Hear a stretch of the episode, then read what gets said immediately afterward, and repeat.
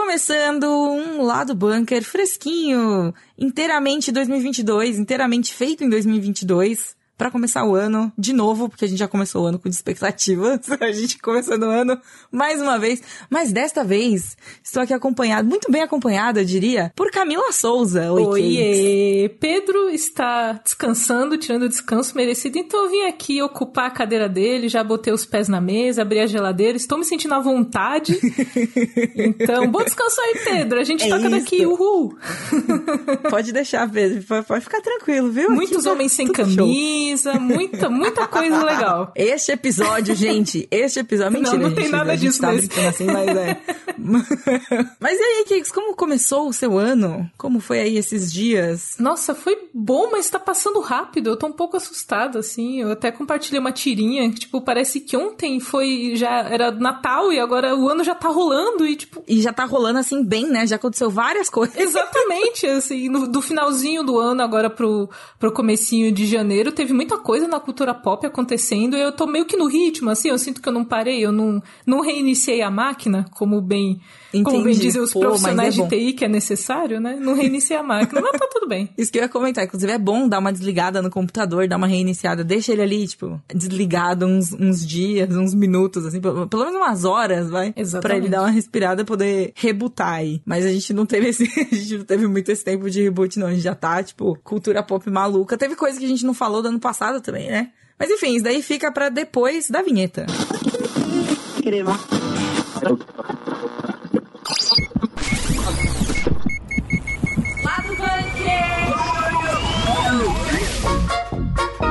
Falar em coisas que não comentamos, que aconteceram no ano passado, tivemos a estreia de Matrix Resurrections, famoso Matrix 4. Matrix, né? Matrix Resurrection. e aí a gente assistiu, inclusive foi a primeira vez que conheci Camila, inclusive, eu, presencialmente, depois de trabalhando junto aí quase um ano.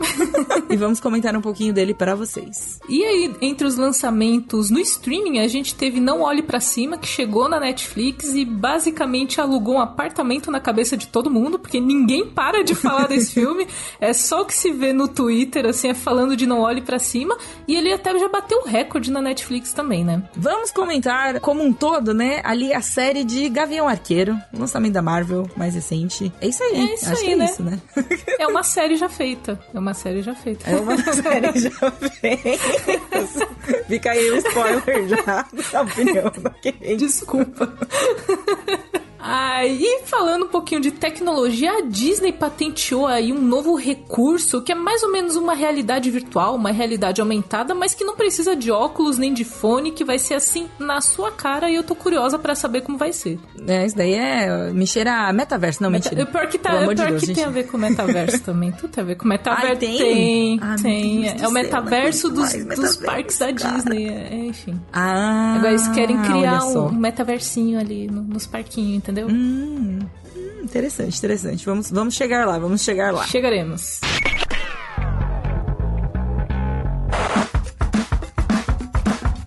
Matrix Resurrections. Que filmes? Definitivamente um dos filmes que já foram feitos.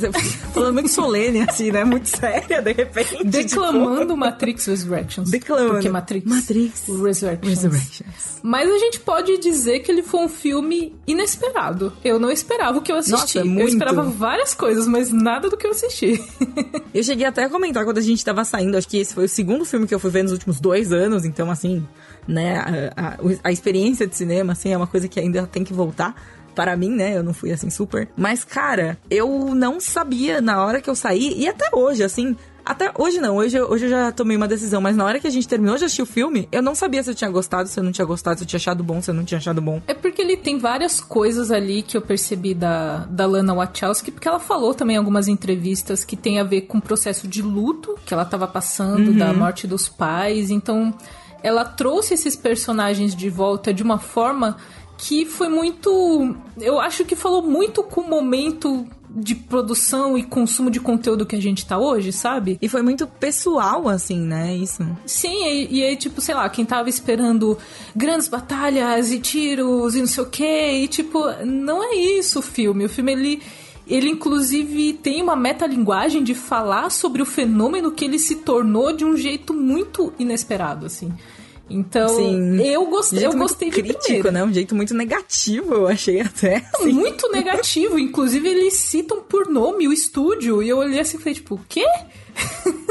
Não tipo, é? Eu achei também. Eu, assim. eu olhei e falei, tipo, nossa, isso foi ousado. Como que isso passou? Como que a galera editou isso? E a pessoa falou, não, bota, deixa. Eu falei, ok. Acho que a Lana chegou tá ali bom. com uma carta branca para fazer algumas coisas, porque nem todo mundo faria as zoeiras que ela fez ali no Matrix. Exatamente. Nem todo mundo bancaria, né? Essa, essa, essa, a responsa, né, no fim, de tudo isso. Sim, e, e é, mas eu gostei, assim, de início, eu, quando eu terminou o filme, eu gostei. Eu acho que tem algumas coisas que me incomodaram em termos de, de andamento de história. E eu queria ter tido muito mais Trinity, né? Porque é, a Trinity tem um papel importante nessa história, mas é muito focado no Mr. Anderson, entendeu? Muito focado que no uhum. Reeves. Eu queria mais da Carrie Moss em, em cena porque ela é muito citada, ela é muito falada, mas eu queria mais Trinity, eu gosto muito da Trinity. Eu acho ela uma personagem incrível, assim, até pra, pra época que foi lançado, assim, sei lá, mas quando eu assisti, eu era pirralhinha lá, tava vendo Matrix da primeira vez, tava tipo, meu Deus, essa mulher é incrível, eu quero ser ela quando eu crescer e tudo mais. Tem essa coisa aspiracional, sabe? Eu acho que muita gente teve, tipo, olha, não é uma mocinha, não é uma donzela em perigo, é uma moça badass, maravilhosa, que anda de moto, vestida toda de couro. Meu Deus do céu, entendeu? Exatamente. Nos primeiros Matrix, inclusive, tem até uma inversão de papéis em relação a isso. Em vários momentos, o Neo tá em perigo e ela salva ele. E eu lembro que eram momentos que eu olhava e falava, caraca, que legal, a mina tá salvando o cara. Isso não acontece no cinema do começo dos anos 2000, assim, isso não era normal. É, isso não acontece sempre, né? Exato. né? Tipo... e depois de ver toda essa, é, essa, história do processo de luto e tudo mais, muitas coisas clicaram, assim, muita coisa fez sentido. Uhum sabe? Total. E pra parafrasear a Lana mesmo, foi uma coisa de tipo: passei por uma tragédia, meus pais se foram e eu precisava de algo para ajudar a lidar com o luto. E inventar uma história em que duas pessoas voltam à vida foi curativo e reconfortante. Então foi meio que essa coisa de tipo, eu não tenho mais meus pais, mas eu tenho esses dois, entendeu? E eu posso lidar com esses personagens e eu tenho uma história para contar sobre eles, assim, sabe? E eu acho isso incrível, porque para mim, assim, as histórias que a gente nós acompanhamos aqui passivamente, nós não criamos, mas para mim, filmes, séries, livros são isso, sabe? São é, coisas. É sobre isso. É sobre isso, tá tudo bem.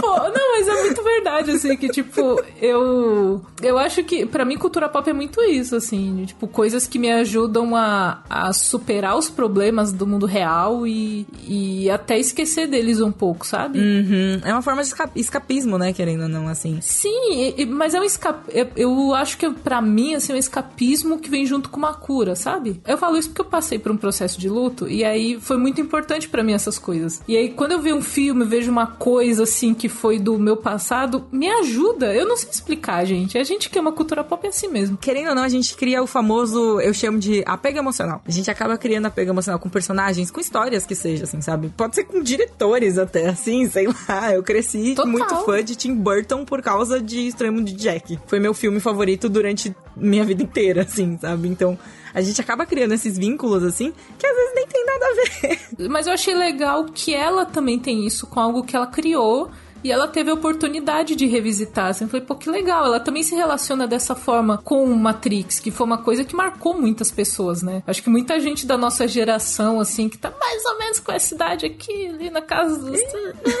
Não vamos falar a idade, mas foi marcado por Matrix, né? Outra coisa que eu acho que é importante, que é interessante de, de frisar disso, é como foi divisivo, cara, esse filme. Muito divisivo. Não, você não fica. Você não consegue ignorar Matrix Resurrections. Ou você ama ou você odeia. Exato é muito divisivo, cara. É muito surreal, assim. tipo, como a galera ficou. Eu não sei se tem muito a ver. Tem muito a ver também com o tempo que a gente vive. Que e rola muito isso, né? Essa polarização da, das opiniões e tudo mais. Mas, cara, eu achei muito surreal. Pois é o que eu sinto, Pri que ele tira, como a gente falou, ele tira meio que um sarro do que se tornou a Matrix, assim. E ele tira um pouco de sarro dos fãs em alguns momentos, assim. Do, ah, com tipo, certeza. Olha é. como vocês levam isso a sério, olha como você, olha que vocês tornaram isso e tal. E assim, eu levei o tapa na cara e eu comecei a rir, que eu falei, putz, eu sou exatamente desse jeito, eu sou a pessoa que faz teorias no Twitter, entendeu? Mas. Nossa, completamente a pessoa que faz teorias então... no Twitter. Só que eu, eu gostei da crítica, eu gostei da crítica e eu, eu tô. Eu falei desse rolê de, de tipo, de ficar pensando muito, porque eu tô pensando em Matrix desde que eu assisti. Eu assisti, a gente assistiu no meio de dezembro, mais ou menos, e eu continuo pensando em Matrix, porque ele me trouxe muitas coisas para eu pensar em como eu lido com isso, sabe? Com cultura pop, em como a gente transforma essas coisas. Só que eu acho que teve uma parte da galera que olhou assim e falou: Você está rindo da minha cara, Lana Wachowski? É, Você é. está rindo de mim? Eu tô aqui com a camiseta, eu vim aqui com óculos escuros no cinema à noite e você está rindo da minha cara e ela estava, entendeu? Então eu acho que parte pessoas não levou bem essa tiração de sarro de, de Laninha, mas eu gostei. Eu achei legal também depois, assim, foram as partes que eu mais gostei, querendo ou não. Eu só tenho uma crítica muito, muito forte a Matrix Resurrections, que é, eu queria mais Jonathan Groff. Mais Jonathan Como Groff. grande fã de Jonathan Groff, por causa de Hamilton, aquele maravilhoso interpretando o rei, que é uma pessoa horrível, e mesmo assim eu gosto dele. Mas é, eu achei o personagem dele, o jeito que ele interpretou tudo assim, eu achei muito bom. Os questionamentos que ele faz até, assim, no meio do filme, assim, são excelentes. São ótimos, inclusive, e tem uma cena em que Jonathan Groff se molha, e eu não sei porque ele não tirou a camisa, devia ter tirado. eu olhei assim e falei, não, você tá com essa Vocês camisa... acharam que a gente não ia falar sobre esse cara? Desculpa, eu sempre acho um jeito, gente, é mais forte do que eu. É o ano hormonal, como a gente falou no cast. É o, é o ano hormonal, é, é, mas a culpa é toda nossa, Camila culpa é toda nossa. Mas eu aposto que as pessoas acham legal. Elas gostam. Eu espero que sim. Basicamente. Enfim, Matrix Resurrections veio aí. Quem gostou, gostou. Quem não gostou, não gostou. A gente deixou a crítica, se você quiser ler, assim, uma opinião de outra pessoa. A crítica tá aqui na descrição. E um texto do Pedro também, contando sobre como ele enxergou é, essa pseudo-desconstrução da franquia toda feita pela própria Lana Wachowski. E uma última informaçãozinha só pra gente encerrar Matrix. Ele deve chegar esse mês ainda, em janeiro, no HBO Max. Ainda não tem data oh, certinha, legal. mas a janela tá sendo de uns 45 dias. A gente espera que até o final do mês tá lá na listagem que chega. Então, se você ainda não assistiu, vai ter oportunidade de ver no streaming em casa de boinhas também. Uhul!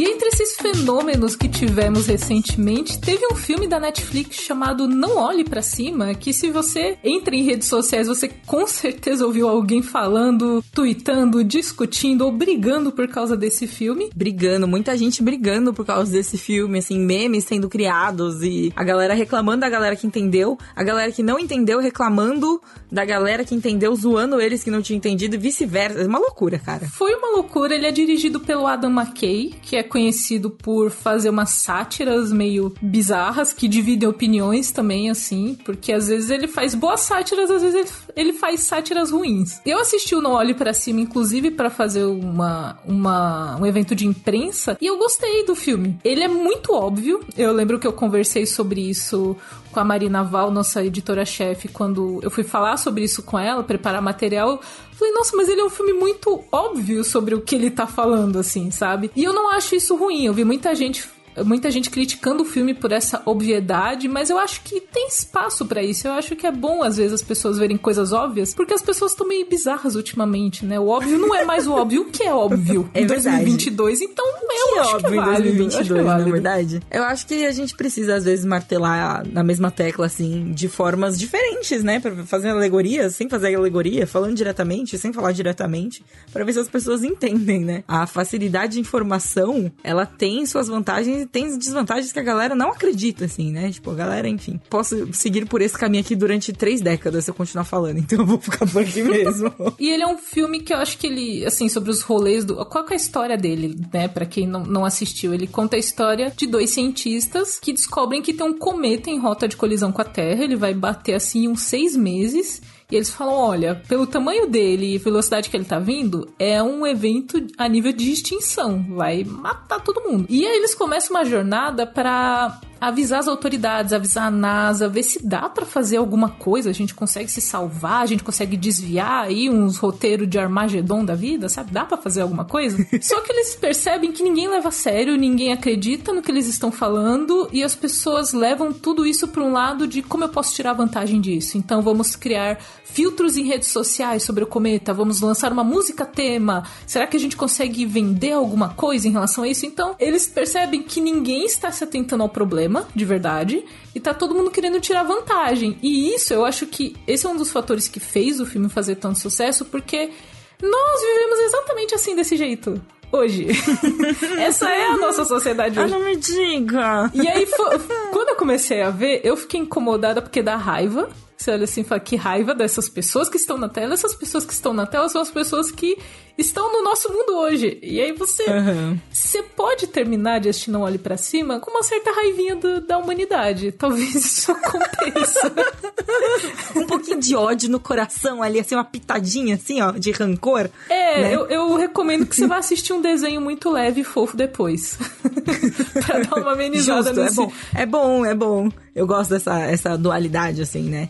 E, assim, muita gente deve ter ficado com ódio no coração porque foram 152 milhões de horas assistidas desse filme na primeira semana que ele foi lançado na plataforma. Então, entre 27 de dezembro e 2 de janeiro, 152 milhões de horas. É muito tempo. É muita gente assistindo. E, para mim, um dos motivos do sucesso dele, inclusive, é esse, assim, ter sido lançado na Netflix, porque apesar de ter muitos streamings hoje, a Netflix ainda é muito famosa e eu tenho a sensação de que quando começou o burburinho, quem não tinha assistido foi assistir. Porque uhum, tava ali, uhum, assim, não é cinema, mesmo. não é uma coisa tipo, ah, pandemia, o cinema um pouco mais caro. Não teve uma coisa assim, tipo, é difícil de ver. Não, tá ali na sua Netflix. E eu sinto que ele escalonou pro tamanho da discussão que virou também por causa disso, porque tava no fácil acesso, né? E tem um elenco incrível. Tem todo mundo nesse filme, basicamente. Né? Literalmente né? todo mundo nesse filme. Quem não tá nesse filme fez uma participação e foi cortado. Exato. É? o Matthew, Matthew Perry. Matthew Perry, o Chandler de Friends, ele tinha uma cena, gravou, foi cortado, triste. Mas tem Meryl Streep, por exemplo, tem o Leonardo DiCaprio, tem a Jennifer Lawrence, tem o Timothée Chalamet, que também tem todos os filmes. Olha só. tem o Jonah Hill, tem todo mundo nesse filme. Então, eu acho que isso chamou muito atenção. Tipo, nossa, o Leonardo DiCaprio, assim, ele é um cara muito conhecido. A Jennifer Lawrence, muito conhecida por Jogos Vorazes. Então... Muito conhecidos e muito queridos, né, assim, do Sim, público no geral. Então, realmente, olha, foi uma fórmula de sucesso, assim, sabe? Fórmula de sucesso. O algoritmo, se foi feito via algoritmo, o algoritmo acertou. Ah, mas aí o algoritmo, se o filme é da própria Netflix, você acha que não tem uma puxadinha, assim? Tem, claro que tem. Tem. a gente vai ver várias variações de Não Olhe para Cima a partir ah, de é, agora. E é, é, isso que eu ia falar. Daqui para frente agora é só, vai ser só nesse estilo, assim, vai sair uns 20 filmes desse jeito. e aí depois a gente vai começar, vai até despontar outro, assim, que vai ter vários, assim. O que não é necessariamente uma coisa ruim, veja bem tem muitas coisas legais que foram criadas a partir de, de, grandes sucessos, eu acho, assim. O próprio Jogos Vorazes é um pouco assim, né? Porque ele foi feito a partir do Battle Royale. Não, e ele veio. E o rolê dos Jogos Vorazes é que ele veio também de adaptações de livros infanto-juvenis, que estavam muito em alta na época também, os filmes, né? Tinha vários naquela época. E depois ainda gerou ali, por exemplo, toda a saga Divergente, que beleza, não é o mesmo plot e tal, não sei o quê, mas é filme baseado em livro infanto-juvenil, tudo ali, sabe? Vem na esteira, vem meio junto. E aí foi meio que uma leva disso. Então, mas assim, são coisas legais, são coisas divertidas, cada uma serve seu propósito, serve seu público, né? São públicos diferentes, querendo ou não. Eu não assisti Divergente, por exemplo, mas eu assisti Jogos Vorazes. Então, tipo, passa às vezes, sei lá, uma pessoa que é 5 anos mais nova que eu vai ter assistido Divergente, por exemplo. Exatamente. Tem essas, essas variações, assim. Eu, eu acho legal ter para todo mundo. Não acho que. É aquele famoso, eu não acho que tem que ter filme só que eu gosto ou só de coisas que eu gosto. Tem Inclusive, tem coisas aí que eu não gosto que a gente vai falar daqui a pouquinho também. Que e tudo bem ter. Tudo bem ter. Socorro. Eu queria aproveitar aqui para dizer que eu não sou parte da estatística, eu não vi o Não Olhe Pra Cima, porque eu, na época que ele saiu ali eu não estava assistindo nada. Blackout, assim, não vou assistir nada. Você, Você tá reiniciou tá seu sistema, olha só. Eu, reini... eu, te... eu tentei, gente. eu tentei. Instalar atualizações e tudo, Olha, né? essa atualização ainda tá instalando, viu? Vou te contar, porque, olha, enfim, faz parte aquela do rolê, reinicialização assim. pendente, aquela última ali, né? Pô, você precisa Isso, reiniciar, que você olha, instalar a última não, ali. Ai, que ódio. E aí aquela que chega, tipo, sei lá, no 78%, e aí fica 3 horas no 78% e você fica tipo, meu Deus, morreu o computador, o que, que vai acontecer? Não posso encostar, porque se eu desligar agora, não tem o que vai fazer. agora, vai cagar tudo. Você vai tomar um entendeu? café quando isso acontece, é, é o que tem a fazer. Não, mas, aí, não, mas umas 3 horas. É muito café. Tomar uns 20 cafés, sabe? É muita coisa. Mas isso acontece, é, é, faz tempo que não acontece, porque significa que logo vai vir uma Vai vir, e quando vem, Pri, vem todos os computadores ao mesmo tempo. Não sei se você percebe, vem uma cadeia, assim, aí, tipo, todo mundo da redação. Na mesma semana, todo mundo passa por isso. Só não né? pode ser na mesma hora, pelo amor de Deus. Por favor, não. A gente precisa ter um mínimo de revezamento ali. Vamos falar aqui, Cakes, olha só você. Vixe, de uma coisa que você aparentemente não gostou muito, mas para contrapor, chamamos aqui Gabriel Ávila para vir falar. E aí, Gabes? Olá, pessoal, tudo bom? Aproveitando, né, que o Pedro não está e já que o tema é Gavião Arqueiro, o Azagal também não tá, vim aí abrilhantar essa discussão, mas Gabes. Aqui é terra livre, terra de ninguém. A gente vai comentar a terra de ninguém, Gavião Arqueiro. Gavião Arqueiro, série aí que foi lançada no finalzinho do ano passado, né, no Disney Plus, dando continuidade continuidade às séries da Marvel e tudo mais, dando continuidade a personagens da Marvel, que eu não tenho certeza que a gente queria que tivesse. Enfim, vem Mas e aí, gente? Vocês que assistiram? Eu não assisti. Como os ouvintes já adivinharam, vocês podem adivinhar? Não assisti. Estou em greve de coisas que não terminam. Marvel, para mim, você, a gente vai ter que ter uma discussão muito séria. Uma DR com a, a relação Marvel. está. Exatamente, a relação está abalada. Tá abalada num nível que quando o Gavião Arqueiro estreou, a Pri falou: Ih, estreava hoje? Então é. É por aí. é muito verdade, isso aconteceu de verdade. Mas enfim, Games, e aí? E aí, Gavião Arqueiro? Quebrando a expectativa, o momento plot twist. Vou dizer que eu gostei, mas com ressalvas. Assim, o final me deixou meio, ah, sério? Mas, ah, mas você a gostou, série no geral eu gostei, gostei. Essa é a primeira vez que eu escuto o Gabes falando de ressalvas, gente. Pois é. É a primeira vez que eu não vejo 100% de caralho, é a melhor coisa do mundo. Não, não é. Definitivamente Olha não. só. Será que a gente vai concordar, Gabes? Meu Deus, me conta. Será? Não, mas eu acho que não, porque o que me perdeu foi eu sou o final. muito azeda, né? Não ter como concordar é, então, comigo. Não, é outro nível. A Camila é tipo, o que eu não gostei um pouquinho, a Camila detestou com força. Então, assim. Mas é que para mim, a primeira temporada inteira ela foi bem bacana, assim, o jeito que ela foi construindo, porque é meio a Marvel puxando um pouco o, o foco, né, do espaço, da galáxia, e voltando e falando, ó, oh, tem crime na Terra também, sabe? A galera que tá na rua também tá sofrendo na mão de criminoso. E aí? E essa galera? Então, gostei. E aí eles foram adicionando umas coisinhas que, né, não dá pra falar porque é spoiler e tal, que eu falei, ô, oh, da hora. Só que aí chegou no final, quando eu tava esperando que ia ser aquela catarse, aquele momento de falar, caralho, o Gavião Arqueiro é o melhor herói Nossa, de todo esse universo. Gabriel, e não, lá, foi só né? tipo, ó, oh, é isso mesmo, dane-se. Aí não. Não, não. É Pelo porque, amor assim, de Deus, Gabriel. Mas não, não, tô, não achei nem por um segundo que isso aconteceria, tá? Eu tô brincando, mas é que assim, eu achei que o final ia ser explosivo, que ia rolar um lance de caralho, que série da hora. E não, foi tipo, ó, passamos de ano, acabou, sabe? Fechou, talvez tenha a segunda temporada aí, acabou. Então, eu tenho sérios problemas com as séries da Marvel no Disney Plus, porque eu não acho que elas se aproveitam do formato de séries, eu acho que elas são grandes três atos de filmes divididos em episódios, e isso me irrita muito porque eu acho que eles não aproveitam o que o formato de série traz. Então você pega um filme, e você pega essas séries da Marvel, elas têm, tipo, os três primeiros episódios são de um jeito, os do meio são de um jeito, o final é de outro jeito. E, tipo, não, eu não sinto uma continuidade, eu não sinto que ela é coesa. Ela é como um, um filme de três atos dividido. E, tipo, séries não são isso. Séries de TV têm seus formatos que poderiam ser muito bem explorados. E aí eu fui ver Gavião Arqueiro e fui de novo isso. Já é a quinquagésima série da Marvel que isso eu acontece. preciso dizer que, ó, Gavião eu não assisti, mas eu assisti WandaVision, eu assisti Loki quase inteira e eu assisti Falcão e Soldado Invernal. E eu concordo com a Cakes nessa. O que me deixou muito frustrada, inclusive, porque WandaVision eu tava amando, amando, eu tava gostando muito mesmo, assim. E aí começou aquele lance, mundo real, vamos aqui ligar com o resto do universo. E eu já tava tipo, meu Deus do céu, não aguento mais. Mais uma vez isso acontecendo, pelo amor de Deus. O negócio tava indo tão bem, tava tão legal. E daí aconteceu isso. E aí, tipo, é, e Gavião Arqueiro, o meu rolê é que eu não senti que tinha uma história. Eu senti que tinha uma história pra algo de 40 minutos. E ficou a temporada inteira. Eu, tipo, gente, o que vocês querem me contar aqui? Eu não. Eu não tenho pra lugar nenhum. Teve episódio que foi só de ação, só perseguição de carro. E isso é o meio Show. de um filme. O Gavião não é show. Isso não é show. Em formato de série, isso não é show, Não, entendeu? o que me incomoda não, é o formato. Porque, Sim. tipo, é um episódio solto que ele, ele não funciona assim os outros. Então, tipo, é o jeito que a Marvel colocou de fazer isso, eu entendo. Mas não me agrada enquanto TV, porque pra mim TV não é isso, sabe? E aí eu assisto e falo, isso era um filme. E vocês estão me botando como série. Por quê? Por quê? Por quê? Porque fa- faz um filme logo. Faz um filme. Resolve isso em uma hora e quarenta. Pelo amor de Deus. Assim, no geral eu concordo com o que você tá dizendo. Principalmente esse. O, o final, eu acho que pra mim ele foi tão agridoce por isso. Porque eles deixam tanto pra resolver as coisas no final que o último episódio é uma correria do caralho que você não tem peso pra nada. É tipo, ó, resolvemos esse arco, resolvemos esse arco, fechamos aquele, abrimos outros 30. Acabou a série. E você fica, caralho, mas e a história, sabe? Não é pior que Loki nesse sentido, porque Loki me deixou puto. Eu terminei o último episódio de Loki puto, pensando, Marvel, você não fez isso. Vocês não fizeram isso comigo. Eu tô aqui, sabe, passando os panos, falando, não, porra, mó, mó estudo de personagem, pô, mó legal. Aí chega no final é o contrário. Aí eu já fui pro Gavião já meio nessa expectativa, só que acontece, conforme ela foi rolando, ela foi melhorando. Ela foi adicionando outras coisas, que nem quando a K fala que não tem história, nesse ponto eu discordo, porque eu pensei, pô, foi o que eu falei mais cedo, sem spoilers, é meio difícil de falar, mas que eles foram adicionando umas coisinhas que eu falei, porra, que da hora isso, sabe? E ali, para mim, eles fizeram de um jeito decente, sabe? Eles fizeram de um jeito legal que eu falei, porra, isso tem tudo a ver, legal, vamos lá.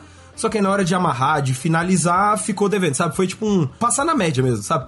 Poderia ter sido incrível e foi só legal, sabe? Foi meio essa assim que eu fiquei, mas no geral gostei. Eita, eu achei horrorosa, sim. Entendo que quem ama Kate. Achei horrorosa. Kate Bishop é incrível, horrorosa. acho que a única coisa que fez. Eu não tava esperando. Horrorosa, ser horrorosa. Ser Do horrorosa. Nada. Não, legal, Gabs, pode crer, mas é uma merda. mas é um, é um horror. Eu é, detesto, detesto, assim. Ela e o Falcão e Soldado Invernal, assim, para mim, duas, duas não séries. Não, ó, Falcão, Falcão, eu assisti inteira. Eu não sei, meu sentimento. Agora que você tá falando isso, eu tenho que reavaliar meu sentimento sobre essa série. Eu achei ruim. Eu achei péssimo também. É, para mim, as coisas da Marvel, elas são coisas da Marvel. Eu não consigo julgar. Assim, eu assisto e penso, ah lá, Marvel, entendeu? Ah lá, é tipo MCU, ok. É muito Marvel, é, é muito Marvel. Né? E, tipo, é um ok que não é, tipo, bom. Não é tipo ruim, é Marvel. não tenho como botar um. É um ok pra Marvel, né? É um ok da Marvel. Não é nem, não é nem tipo ok, é só tipo, existe isso, e isso foi feito dessa forma porque é dessa empresa, assim, é isso. Uma sabe? das séries já feitas. Exatamente. Uma exatamente, das séries já feitas, Gavião Arqueiro. Só que ainda de todas, não sei se é porque a expectativa tava mais baixa e tal, mas foi a que eu achei mais constante isso. Porque nas, em todas as outras, em graus diferentes, mas eu senti que eu fui meio tapeado. Tapeado? Assim? E nessa não. É, e sabe, nessa rolou... você não sentiu, sério? Sabe? Não, sabe por que não? Porque no começo ela já te fala, mano, é sobre um cara que é um otário e sobre uma menina que tá começando. Sabe? Não vai sair uma puta saga disso ah. aqui. Quando a gente entra em WandaVision, a gente tá pensando em Doutor Estranho, multiverso. Quando a gente entra no Falcão e Soldado, porra, o legado do Capitão América, sabe? O próprio Loki é tudo isso e muito mais tipo, caralho, agora um vilão tem um bagulho só dele, sabe? Esse não, esse foi tipo, mano, é a série de um otário querendo encontrar a família no Natal. Eu falei, tá, não precisa de mais que isso, sabe? E eu acho que eles também pensaram nisso, tipo, a gente não precisa de mais que isso, sabe? Então, foram lá, fizeram o basicão, tanto que o que me frustrou também foi que o episódio final, ele é muito... ele é pouco criativo em tudo, sabe? Apesar da K não ter gostado, aquele episódio que é só perseguição, só porrada, eu achei muito bom, porque foi um, um tipo de ação que a Marvel já, já tinha largado de mão, sabe? Essa coisa mais urbana essa coisa de tipo, vamos roubar um carro e aí eles tacam um monte de flecha junto e tal. Eu falei, porra, legal tá indo por um caminho diferente tal. Enquanto que. Daí depois eles só abandonam isso e falam: não, vamos voltar pro, pro feijão com arroz, que, sabe, aquilo lá foi demais e a gente não vai voltar nisso. Que é triste, né? Que você faz isso no meio da temporada, você me promete que você vai fazer de novo. E não você faz. cria a expectativa, você, lev você levanta ali, assim, você vai numa crescente e aí chega no final e deixa. E, e a, o final da crescente não existe. Porque só vai ser encerrado no próximo filme, entendeu? É, tipo, é a descida da montanha russa, entendeu? É a descida da grande montanha russa chamada Só Marvel. que aí, ao invés da descida, o carrinho fica parado lá em cima. E aí acaba. Ele fica e aí vão parado, te tirar é. de lá de helicóptero, assim, você vai embora. Mas eh, não me entenda errado, Gabes. Eu não achei a ação da, do episódio ruim. Eu achei não, a ação não, muito boa. Ela é empolgante. O que eu acho é que enquanto. O que me incomoda é o formato. Mais do que qualquer coisa. Porque olha, você falou, isso não foi episódio. Isso é uma cena de filme. Hum. Vocês estão cortando e me enganando, me dizendo que isso é uma série. Isso não é uma série. Você, o episódio tem que ter o personagem tendo algum desenvolvimento, tem que ter alguma coisa. Tipo, não, você. E aí, como eles têm esse rolê do, de ser, de você maratonar, o outro começa exatamente depois, mas foi semanal. Então a minha expectativa do semanal, na hora que eu vi, eu falei. Ô, oh, gente, Ai. mas eu queria é, um então. episódio, eu não queria uma perseguição. Faz sentido. Um episódio. mas eu achei a perseguição boa, eu achei a cena boa eu gosto muito da, da Hayley Stenfield como Kate Bishop. Acho que ela foi. Ela é maravilhosa. Escolha incrível, assim. E a gente sabe que a Marvel está fazendo Jovens Vingadores, assim. Uhum. Por mais que digam que nunca não está, mais disseram está. nada. Mas assim, se você olhar e somar um, um e um, Entendeu? É. Dá um número aí que eu não sei quantos um eu falei. Tem um meme de uma entrevista que perguntam isso pra Hayley durante uma, uma entrevista e aí o, o Kevin Feige tá perto, ela só olha pra ele assim, sabe? tipo, ah, não sei o que, Jovens Vingadores, ela olha pra ele assim do tipo, e aí, mano? Que- Mas que eu ela entregou, né? Já foi, ela já entregou. Ela sente a arma nas costas, né? tipo, fala, responde aí. É os lasers, assim, tudo, tudo na testa dela, tipo, não fala nada. Não, o próprio Kevin Feige sacou o revólver, entendeu? Colocou nas costas dela e falou, vai, Tirou do responde boné, aí. Quero ver você responder esse negócio agora. Tirou do boné do revólver. Sacou do boné um revólver. Oh, meu Deus. É, por isso que ele anda sempre de boné. É porque ele tem um revólver Aquele ali boné, guardado no certeza boné. que tem esconde segredos ali embaixo. Tem alguma coisa ali. Então podemos dizer que é Gavião Arqueiro, dois pontos, fomos enganados. fomos tapeados. Basicamente. geral. Gavião É isso. Arqueiro, uma série que existe, tá aí. Disponível no Se você Disney Plus, quiser assistir, tá lá, tá lá no Disney Plus, mas assim, não tenho, não tenho nada de bom a falar. Ô, louco, Infelizmente. ô, louco. Mas eu sou azeda. O, o Gabe sabe, eu sou uma pessoa azeda. Trazer um pouco de açúcar aqui pra conversa. Não vai esperando que vai ser o duro de matar, né? Que é o que todo mundo falou. É o filme de ação de Natal. Não é, mas não é mesmo. Não Você é. pensa que, mano, é. É uma série, sabe? É uma série de ação, ela é divertida. Você não, você não vai terminar ela puto, com ódio, viu, Loki? Você vai terminar ela, tipo, ah, legal. Sériezinha Mas de você Natal. também não vai acabou. terminar feliz. Você também não vai terminar feliz. Ah, mas talvez a pessoa sabendo que não tem nada além, talvez ela fale, ah, tá, foi ok. Mas a que ponto chegamos, Gabes? Que a coisa pra se tornar meio tragável, a gente não tem que esperar nada. É, é isso? É, não, isso é triste. triste. Isso é triste. Isso é muito, Muito triste. triste. Vamos encerrar esse bloco Isso é muito aqui triste. na tristeza. Principalmente Vamos encerrar com tristeza esse bloco. né? Tá todo mundo triste. Você ia falar alguma coisa, Games, a gente interrompeu com a nossa tristeza. Não, eu só ia, eu, eu ia falar mais mal, assim, eu ia começar a falar mal. Eu falei, não, isso já, a K já tá fazendo, deixa, deixa. Eu já tô sendo a pessoa amarga. Não é feitiçaria, é tecnologia. E pra falar um pouquinho de tecnologia também nesse lado bunker, a Disney patenteou uma nova, novo recurso de realidade virtual, meio realidade aumentada, que você não vai precisar usar nenhum óculos e nenhum fone, e eles querem usar isso nos parques. E assim, Cara, assustador, talvez, É. um pouco. eu acho. O famoso a. Disney está patenteando a realidade. Mano, é muito isso, cara. Tipo, eu, eu até entendo e tudo mais. E a própria Disney fez aquela porcaria daquele filme Wally, que é um dos meus filmes favoritos, inclusive, Oh, que gostaria de dizer lindo aqui. demais. Mas, cara, você não faz aquele filme e começa a fazer a mesma coisa que tá no filme, entendeu? É. Não era, não era É. pra ser um alerta? Por que, que vocês estão fazendo igual? Sabe? Assustador. É pra ser um alerta, não é pra dar uma ideia, né? É, não, então foi, foi tipo uma ideia. Alguém olhou e falou, nossa, que legal, vou fazer isso aqui. E aí a gente vai ver e a realidade que eles estão criando é pra, pra uma sessão de Wall. Imagina que da hora que ia ser. Ia ser da hora e assustador ao mesmo tempo. Isso- Não sei se ia isso ser da hora, eu seria- tô preocupada agora. Isso seria imersão dentro da imersão, dentro do metaverso, tudo meio junto. nossa, ali. pelo amor de Deus! É tipo você entrar na caixa de entrar na caixa e entrar em outra caixa, assim, ó, praticamente uma matriosca. Como é que eu volto pra realidade depois? Eu não quero. Pois é. Esse é o problema. Mas será que isso que estamos vivendo é uma realidade aí, Matrix? É Matrix. Nossa, Eu acho- episódio tá muito realidade. É, não sei. Eu não quero pensar sobre isso. 2022 Não, não, acabou não. de começar. Eu não quero Deixa lá essa dor de cabeça pra gente ter mais pra frente. Crise existencial. Estamos vivendo numa realidade. Será que minha vida é um The Sims? Ah, mas se minha vida fosse um The Sims, ela não tava tão ruim. Ela podia ser melhor. Não podia? Mas podia ser, é, podia ser pior. Podia ser pior enfim. também. Enfim, sobre a tecnologia da Disney, voltando. Voltando. A gente ainda não tem muitas informações exatamente sobre o que vai ser, mas a ideia é que eles utilizem isso nos parques. Então, é uma ideia de uma realidade que faz projeções em 3D para várias pessoas ao mesmo tempo. né? Eles vão ter uma tecnologia que vai mapear o espaço, o espaço que eles têm disponíveis ali. A partir disso, eles vão projetar muitas imagens por segundo. Assim, a ideia é que seja uma coisa com uma grande resolução, mas Cara, Detalhes. Isso é muito legal. Ainda a gente ainda não sabe exatamente quando vai ser, quando vai entrar em prática, em qual parque que vai estar. Por enquanto eles estão ali no comecinho da ideia, registrar a patente que eles querem fazer isso e falaram que tem a ver também com o famosíssimo supracitado metaverso. Eles querem um Ai, metaversinho ali nos parques da Disney. Mas eles não podem usar o nome metaverso. Pode usar o nome metaverso? Não tá registrado? Não é tipo, sei lá, Disneyverso?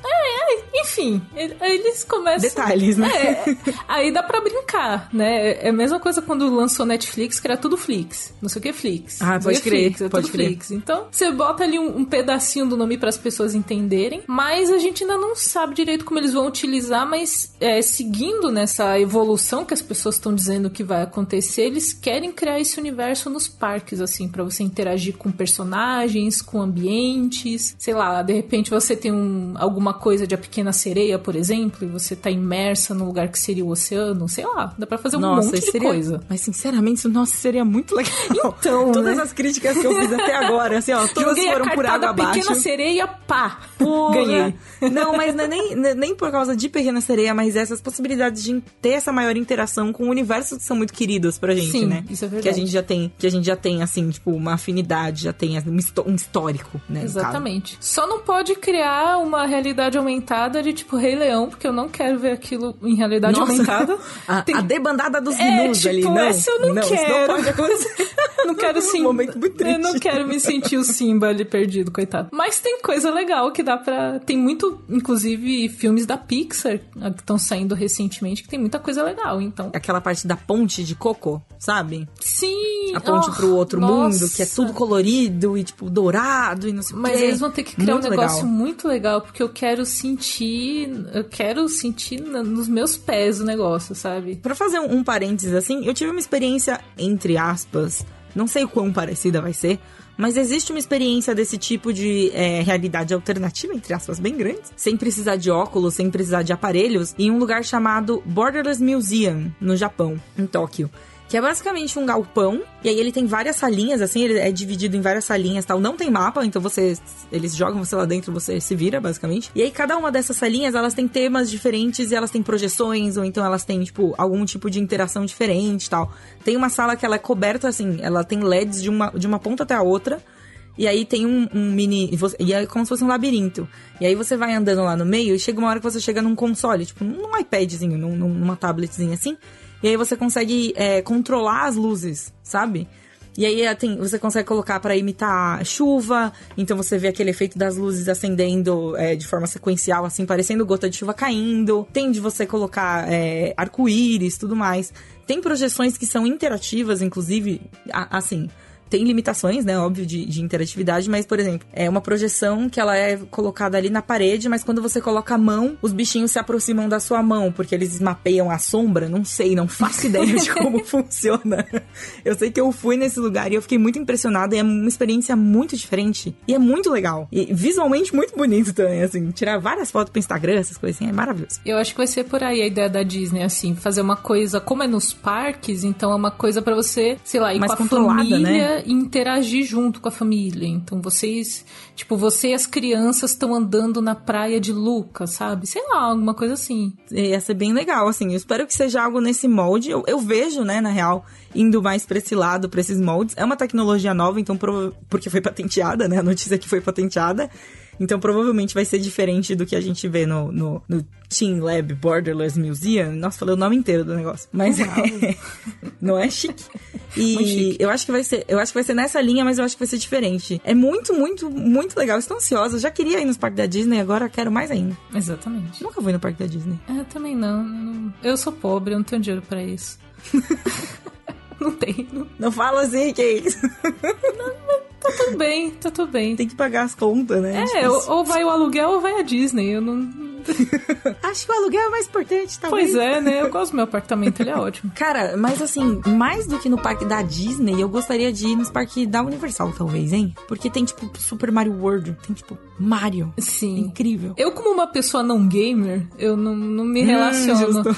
eu não, não, não jogo joguinhos, mas respeito quem joga. Meu noivo joga, inclusive. Tem vários consoles em casa. Eu só sou preguiçosa de aprender mesmo. Acontece. Ah, não é. Você tem seus interesses, são interesses diferentes. Ah, mas é é isso que eu- forma mas eu acho que eu a ia nossa gostar. belíssima redação variada. Mas eu sabe, acho que eu ia gostar. Inclusive, ele foi um fofo comigo. Ele comprou o Lego do Hobbit na época pra mim. Ah, E aí eu bati em todos os Legos. Eu matei todo mundo, eu fiquei triste, aí eu parei de jogar. Meu Deus! eu, sou meio, eu, não, eu não tenho jeito pra Mas isso. no Lego ninguém morre de verdade. É só você remontar Eu todo sei, mundo. mas eu bati nos anões, eu fiquei triste. E aí eu era, o- eu era Gandalf, eu bati no todos os anões e eu falei, eu não quero mais brincar disso. eu não sou boa, eu não sou boa. Mas, sobre parques, eu acho que eu gostaria de ir no parque da Disney, assim, porque eu gosto de ver as aberturas dos filmes da Disney e sempre mostra o castelo da Cinderela. Eu acho que por mais que eu não Ah, seja é apaixonada por verdade. princesas, eu acho que a queima de fogos à noite no castelo da Cinderela ia valer tudo pra mim. Nossa, é verdade. Eu não tinha pensado por esse lado. Porque eu acho que é Aff. clássico, acho que é muito clássico. Mesmo que você não. Eu não sou super apaixonada por princesas, mas é algo muito clássico, na real. Então. Eu acho que tem algumas princesas que dá pra gente achar incríveis e se apaixonar e realmente, tipo, sabe? Ah, eu gosto Nossa, de Frozen. Eu gosto muito legal, de Frozen. Eu sou Eu apaixonada. gosto por muito Frozen. de Moana. Moana é incrível. Eu- nossa, pra mim Deus. é. See the light with the sky, with the sea, Nossa, maravilhosa. Saudades karaokê, inclusive. Cantar essa música no karaokê. Nunca consegui. Eu sempre chego uma parte da música que eu fico sem voz já, porque é muito aguda. E ela é muito. E tem uma parte muito enrolada também no karaokê. Você já tá. Aí você, às vezes, você já tomou ali umas coisas pra te alegrar. E você chega nessa parte, você já tá tipo. Você precisa ter um treino antes, assim, você precisa. A primeira música que você canta no karaokê que você ainda tá sóbrio. Exatamente, exatamente. Tem que ser as difíceis no começo, entendeu? Deixar as facinhas pra É, depois. gente, a estratégia, a gente tá aqui passando as estratégias de karaokê pra vocês. para um bom desempenho no, no karaokê com os amigos ou com a família. máximo aproveitamento de karaokê, entendeu? Mas é. Esse episódio vai ficando por aqui. Eu espero que tenha sido. Ele começou. Ele foi um episódio que deu a volta, assim, né? Ele começou tecnológico, mundo real, terminou tecnológico, mundo real, assim. O meio que aconteceu ali foi uma loucura. Exatamente. Mas- existe algo mais mundo real do que karaokê com a família ou com os amigos? Não tem. É a maior realidade que existe. Isso é verdade. E essa é a re- a real prova de que não estamos vivendo uma simulação. É Porque verdade. quem é que ia ficar aguentando a gente no karaokê bêbado cantando? Quem é que ia Controlador? pensar nisso? Quem é que ia, tipo, projetar isso? Eu acho que tem coisas que acontecem Projetar. no karaokê que são improjetáveis, entendeu? Elas são únicas. Só quem tá na salinha É do karaokê é que sabe o que aconteceu. E acaba ali. É igual Las Vegas. O que acontece no karaokê É igual- fica no karaokê. É isso. Karaokê é igual Las Vegas, é isso aí. Um beijo, gente. Até semana que vem.